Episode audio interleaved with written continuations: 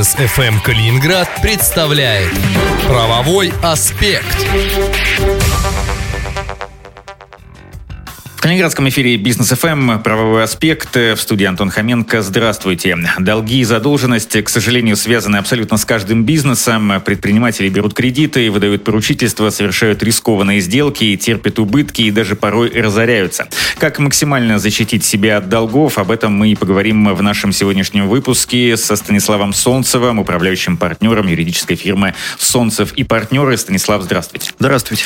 Можно ли э, как-то давайте представим какую-то э, идеальную ситуацию вообще не иметь долгов? Ну, очевидно, что долги были, есть и будут всегда. А, проблема состоит в том, чтобы управлять этими рисками и не допускать таких долгов, э, которые смогут поглотить ваш бизнес целиком. У юристов э, вообще нет какой-либо волшебной палочки, взмахом которой они бы смогли решить все долговые проблемы предпринимателей.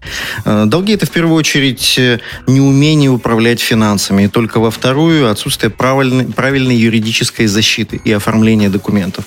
Разумные, эффективные, дальновидные предприниматели не только сами юридически подкованы, но и имеют в штате или на аутсорсинге профессиональных юристов. От каких проблем с долгами, если мы о них говорим, может уберечь юрист? Во-первых, э, если вы работаете с отсрочкой платежа, то решите для себя, какой процент вы готовы без последствий для своего бизнеса потерять от ежемесячного оборота. Затем выявите тот тип клиентов, который вам чаще всего не платит. Работайте с такими только по предоплате. Если это невозможно и снижает выручку, то ищите баланс между просрочками, неоплатами и оборачиваемостью. Закладывайте в эту модель расходы на взыскание долгов, которые обычно составляют от 15 до 30 процентов от суммы долга. А, кстати, сейчас мы разрабатываем автоматическую систему управления дебиторской задолженностью. Это когда мы вместе с вашей бухгалтерией настраиваем работу так, что каждый должник, который допускает просрочку больше определенной суммы или больше определенного срока, попадает к нам в работу. Работа построена на эффективных алгоритмах взыскания, которые опробированы в сфере корпоративного коллекторства, и, что важно, это системная и почти автоматическая работа. Если нашим радиослушателям это интересно, то свяжитесь со мной по телефону телефону 69 46 13, и мы подумаем, как опробовать это на вашем бизнесе. Ну и возвращаясь к вашему вопросу, во-вторых, это перестать раздавать поручительства на безвозмездной основе. А, почему-то в России обычно это не способ заработка, а один из способов помочь хорошему человеку. За поручительство должен платить тот, за кого вы ручаетесь. А, сравните с банковской гарантией. Банк не делает это бесплатно. Оценивайте бизнес и сделки за того, за кого вы поручаетесь, как если бы вы покупали этот бизнес для самого себя. Лучше отказаться от помощи, чем утонуть вдвоем. Для такой оценки есть многочисленные системы проверки контрагентов. И вот в-третьих, э, ставьте своих партнеров, контрагентов, э, должников на мониторинг в таких системах. Мы для своих клиентов отслеживаем десятки, а даже сотни компаний, их владельцев на предмет того, не решил ли партнер ликвидироваться, не переезжает ли он в отдаленный аул Северного Кавказа или, может быть, Магадан или в какой-то другой отдаленной э, территорию нашей Российской Федерации, чтобы там закрыть в последующем свою фирму. Обычно мы еще мониторим крупные, массовые э, иски к таким фирмам. Всегда надо знать, когда надо оказаться первым среди кредиторов и не потерять эту форму. Ну и в-четвертых, как бы это ни было банально, составляйте договоры правильно. Поручайте эту работу юристам, которые не только красиво укладывают ваши собственные мысли, это вообще-то мало, но и регулярно ходят в суды и знают актуальную судебную практику. Они, как никто другой, э, знают, как с этим текстом можно отстоять ваши интересы. К примеру, у нас уже есть масса готовых э, вариантов договоров для различных сфер бизнеса, которые мы успешно опробировали в суде. Но мало просто составить договор, его надо правильно исполнить.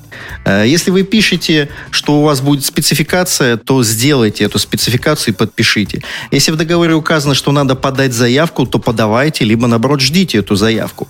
А зачем-то пишите оплата после получения счета, ну так вручите этот счет или отправьте его на электронную почту. Не используйте двухсмысленных фраз, непонятных терминов и не делайте договоры слишком сложными, без нужды для этого. Станислав, а в какой момент э, нужно уже переходить от переговоров э, к обращению в суд? Мы, конечно, поговорим об этом в отдельной передаче, я надеюсь. Но если коротко, то я бы рекомендовал разделить всех должников на несколько групп. Это моя классификация. А, первый – это бесперспективные. Ну, к сожалению, такие бывают.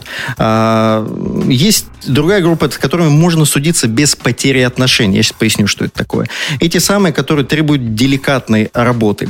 А вот э, это чисто такая наша, такая советская классификация, когда отношения очень важны. И многие люди боятся подавать иски, э, потому что боятся испортить эти самые отношения. Иногда этих отношений уже нету к тому моменту. Это надо просто понять. А с последними, вот с теми, с кого, кого есть такие специфические отношения, обычно работают руководители наших клиентов, привлекая нас к дипломатическим переговорам. И когда надо оформить уже достигнутые договоренности.